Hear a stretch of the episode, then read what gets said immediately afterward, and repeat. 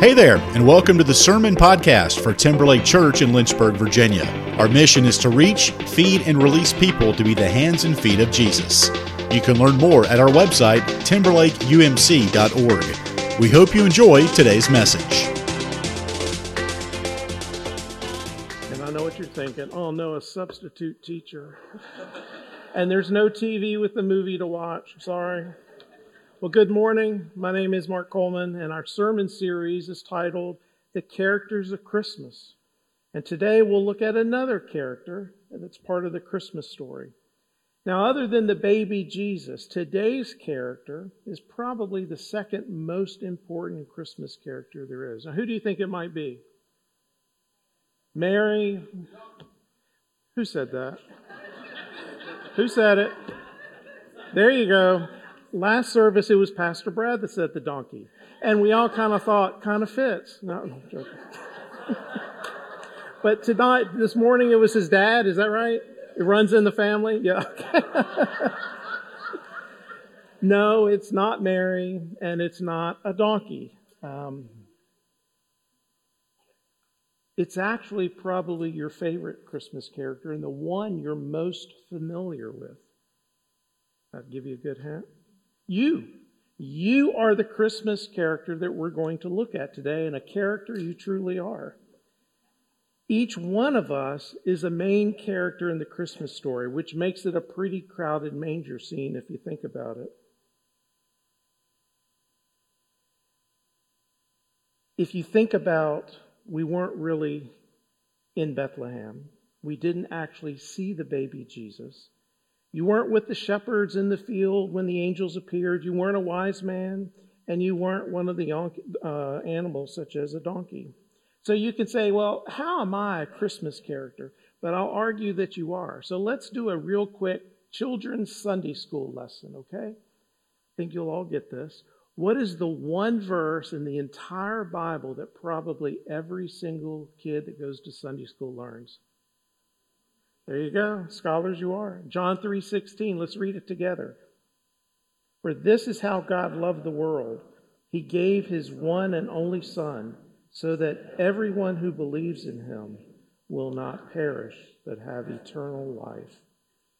So John writes, For this is how God loved the world. Who is the world that John is referring to?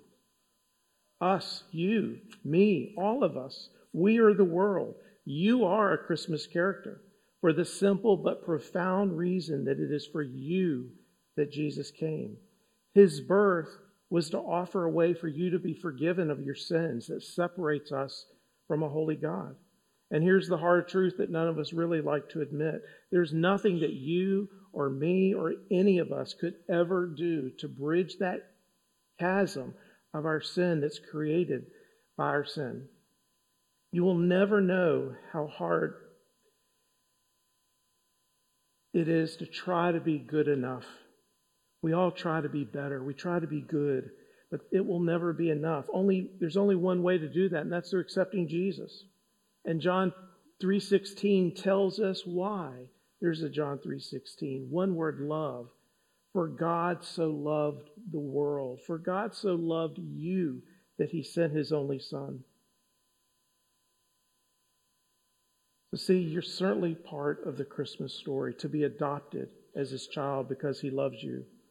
In our opening text that Pastor Brad this morning, the Apostle Paul draws this out when he wrote, But when the set time has fully come, God sent his Son, born of a woman, born under the law, to redeem those under the law, that we might receive adoption to sonship. Because you are his sons, God sent the Spirit of his Son into our hearts, the Spirit who calls out, Abba, Father. So you are no longer a slave, but God's child. And since you are his child, God has made you also an heir. God sent Jesus to adopt you, to be forgiven, to be loved and cared for, better than any human father or human mother ever could. God loves you with a perfect love, a perfect affection, a perfect provision, and a perfect plan for your life. You, you are the reason that Christmas happened. Do you realize this? At Christmas, I think we get so caught up in Christmas trees and Christmas lights and Christmas uh, presents. I know, bah, bum, uh, what is it, bah humbug? And it was kind of surprising to me. It's not even about honey baked ham. Uh, I get so excited for. I know. Focus on giving attention this year that Christmas is about Jesus coming for you. Now, I want to be clear, I'm not suggesting in any way that we focus on ourselves at Christmas. We do that enough every day throughout the year, don't we? At Christmas, we are not the ones that deserve a present. It's not our birthday. We've done nothing to deserve God's gift. From the first book in the Bible, in Genesis, the first chapter, we read about God walking with Adam and Eve in the garden, a personal, intimate relationship with them. But our sin broke that relationship. And the whole rest of the Bible is telling us the story of God preparing a way to draw us back into relationship, the relationship that He wants to have with us. The second to the last chapter in the Bible, the book of Revelation, John is writing about the vision that he had of the end times. And he wrote, And I heard a loud voice from the throne saying, Behold, the dwelling place of God is with man. He will dwell with them, and they will be his people, and God himself will be with them as their God. That's the fruition of the whole history, the whole history of mankind, the, the whole story of the Bible. It's about that. It's, it's finally God and man being together again, home. God dwelling with, uh, with us. That's the perfect, sweetest home imaginable, isn't it? And it's this time of year we're so drawn to thoughts of home. So much of the nostalgia and sentimentalism and emotions we feel at this time of year are directly related to home and our ideas of home. The place where our loved ones gather, the place of our childhood, the place where ideally that represents safety and security and love and acceptance and affection. We even sing the soulful words every Christmas Christmas Eve will find me where the love light gleams. I'll be home for Christmas, if only in my dreams. We all have favorite Christmas memories of home, something that seems so magical at the time. One of my favorite memories is when I had three sisters, we were little, and we'd wake up on Christmas morning so excited. And when I say wake up early, I mean really, really early, like 3 a.m. early. And we, what's that? Yeah, you, you know the feeling, yeah. And we'd creep across the hall and knock on our parents' door. and We'd say, can we get up and go downstairs? And they'd moan, No, no, go back to bed. It's too early because they had probably just gone to bed. And so we sit at the top of the steps, just dreaming and yearning to go downstairs and look around the corner just the glorious bounty of all these presents. And then finally, hours and hours and hours later, waiting, at least it felt that way, we'd hear that wonderful, okay, we're getting up. And then the dreaded, the dreaded wait. Wait, we got to go to the bathroom. Wait, we got to fix our coffee. Wait, your dad's building a fire. Wait, mom's turning on the Christmas music. Wait, let me get my camera. They've had all year to find the camera. and then they finally say, okay, you can come on down. And I remember tearing down those steps, pushing my sisters out of the way to get into that room and see all the wonderful presents that I got. My favorite was Fort Apache, this wonderful metal box that opened up, and there was a fort scene painted on the inside and the outside, had all these plastic horses. Imagine no Wi Fi needed, no subscription, no internet, not even batteries. It was metal and plastic. Probably lead poisoning. But these little horses well, never mind. I'll talk about Fort Apache another time. Well, what are your favorite memories of Christmas? What are your favorite memories of home? I think so much of Christmas and the holidays as adults is us wanting to create those memories and those experiences for our children. But also, I think it's us wanting to recreate those experiences for ourselves as adults. We strive to fulfill a longing for that perfect home in our heart, those perfect memories, a home full of joy and fulfillment with people you love. I read an excellent article this week about Christmas. A pastor named Jarrett Scott Davidson wrote about the meaning of home at Christmas, and he captures it perfectly. I want to share it with you. Like no other time of year, Christmas stokes this home fire in us. The season ignites the hope, no matter how cynical you've become, that we may sit joyfully around a table with people we love and have it feel right. In spite of the disappointments, arguments, loneliness, and distorted dynamics, something in our hearts stubbornly grasps the memories, no matter how fleeting, of feeling deeply known, accepted, and loved. We distill these moments to the magical taste of joyful love. Every Christmas, we're hoping to savor another drop, hoping to savor another drop of home. And yet, so often during Christmas, after Christmas, we're left feeling that something just wasn't the same. Each year, we have unfulfilled yearning for something missing. It may be a loved one that's passed, it may be a tradition or a meal that's skipped, because this year, your kids are with their kids at Christmas, or you're with your kids and your parents are at home. It can simply be for a hunger for the long gone magic of what Christmas used to be when we were children. We celebrate Christmas, but it's not supposed to be for all of those memories and memory making. Those are just the added benefits of us celebrating Christmas together. Emmanuel, God with us, this is what we celebrate. God had a longing to dwell with us again that was lost due to sin. And so he came here to dwell with us because we could never reach him. Christmas is the causative event that provides a Savior through which we may enjoy God forever in heaven, where we will dwell together in an eternal home. But it's just not heaven one day. God has sent His Holy Spirit to be in our hearts now. Emmanuel, God with us. Now, not just someday in heaven, he longs to love you today and to live with you today. The Apostle John's account of Jesus' earthly ministry, John records Jesus replied, All who love me will do what I say.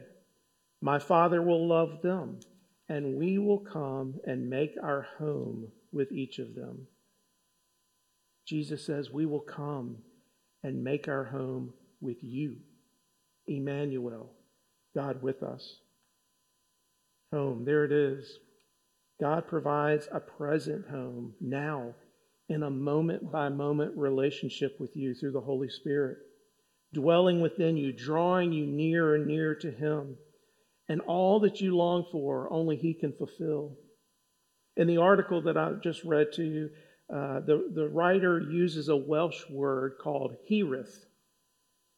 It represents this powerful, unassuageable longing and cry for home. Friends, do you have this hiraeth for God and the relationship He longs to have with you? Do you desire to savor a drop of that perfect home? Know this a relationship with God is the only thing that can satisfy the longing of, of the deepest needs of your heart, the hiraeth that your soul aches for a longing for something that no matter what you buy or how busy you are or all of your accomplishments and the money you've collected and how many friends you may have, you're still left with an emptiness. It's this hiraeth that God has put into your soul that only He can satisfy. Friends, we can't have heaven yet, but what is offered to us is a home where God lives within us. And there's a word that we use to describe our part of that relationship with God. It's called discipleship. Discipleship is where we walk in fellowship with Jesus and be obedient to Him. And He sent us the Holy Spirit to make that walk possible. Christmas is just one week from today. Can you believe it? And then poof, it's gone for a whole nother year. Don't let this opportunity pass you by. If you're a Christian, you've already given your heart to Jesus. But I'll admit, and I think you would admit, that we give it to Him and then we take it back sometimes piece by piece. And then we feel convicted. We say, We're, we're going to do better. We give it another piece back and we take another piece back. And that back and forth goes on. And it's those little decisions every day that we make that mean giving a little bit more of our heart to Him or taking a little bit of it back for the world. If you're not a Christian, know that all the world offers, nothing will satisfy this hiraeth in your soul for God. Only He can. As we celebrate Christmas this year, spend time considering how much of your heart He has. He's only satisfied when we give Him all of it. But here's the, the mystery we're only satisfied, we're only finally satisfied when we give Him all of our heart. Giving Him your heart isn't some sentimentalism, it's not nostalgia, it's an intentional decision and determination to bow before Jesus and surrender all that you are to Him every single day.